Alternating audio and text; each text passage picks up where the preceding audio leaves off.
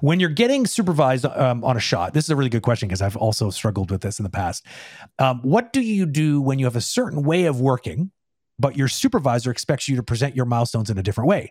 Maybe I like working layered, but my super really only knows, uh, uh, sorry, can only visualize if the shot is good or not if it's in step to, uh, pose to pose. Should this synergy be discussed early on, be like before you even get the job, for instance? Like, is this the kind of thing that you, that you should be worried about as an animator? I mean, in my experience, there's a bit of you have to adapt to the style of the studio somewhat um, mm depending on the studio, you know, but like it doesn't mean that like you have to like change who you are at your core, you know, but you have to get your ideas readable for a blocking, let's say. You have to get them readable to where the idea is clearly coming across to your leadership, the director, everybody. So however you get there, the process to that first milestone, I think do whatever you want. But mm-hmm. you need to present something that's going to clearly indicate the idea you're trying to trying to pitch because you're basically pitching i think it should be this as a performance and they're going to be looking at it in isolation without knowing a deep conversation of what you're going to do on top of it they need to be able to just in that moment go yeah i can kind of squint my eyes and see where you're going with this and i want i want you to go down this path or no this doesn't meld with the general flow of the sequence or the style or the story point that needs to come across like that's the purpose of, of your initial blocking it's like getting the quickest readable version of your idea out there so that yep. you can have a discussion about it you know so i think at a deeper level though if we're not just talking like at its core like a layered approach versus something else i think something that comes with time on a show or time with a studio is that they'll start to learn how you work and what your mm. end result looks like like it's like oh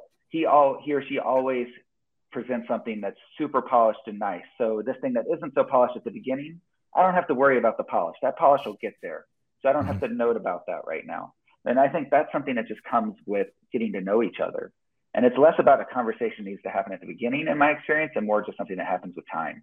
So in the beginning, you will may get more notes on your polish earlier, but then as they go, like they start to build a bit of a Rolodex of your shots in their brain, they go, oh no, don't have to worry about that part with him. Mm-hmm. Let's focus on this other thing. It'll get there.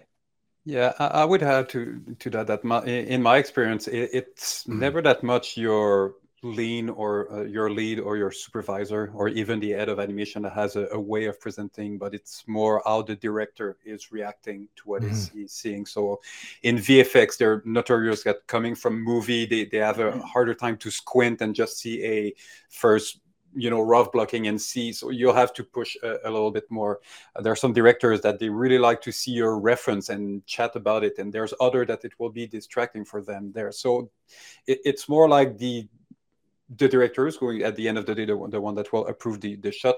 How what, what is the way? You need to find out what is the way to present this uh, because as Leif said your goal with the blocking is how do i communicate my yeah. performance the easiest way.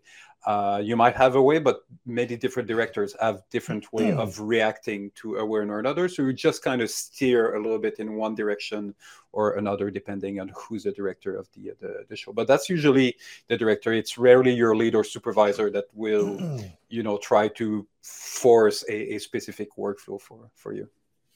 I've seen it before where there is a bit of a force just because they really they they it, it, but I think it comes down to trust again is like what Leif was saying how they're at the end of the day just trying to uh, uh, sort of be able to see where that shot's going to go and, and and allow them to exercise their part of the job, which is to make sure that they're pre-filtering and pre-qualifying these things these things so that they know it's going to fit well into the, the film or whatever you're working on. But I mean, I think the, the big key key takeaway here is is to be flexible because uh, you're going to find yourself in situations where, regardless of whether your your supervisor really needs you to work a certain way, it might just make more sense for a certain production. So you want to, like I said, David, as David said, get to get to that as quick as possible because what you don't want to do is waste weeks on some sort of prototype of a shot and then sell it. And then they're like, yeah, actually, it would have been great if they were going from left to right or like they were crawling into the shot, not running into the shot. Re- read the manual. Like you should have maybe taken a closer look at the, uh, the, at the storyboard maybe at that point. So it's about making sure that you're in sync with the production more than anything else. And you're going to have to be flexible with how you approach that probably. Yep. Um,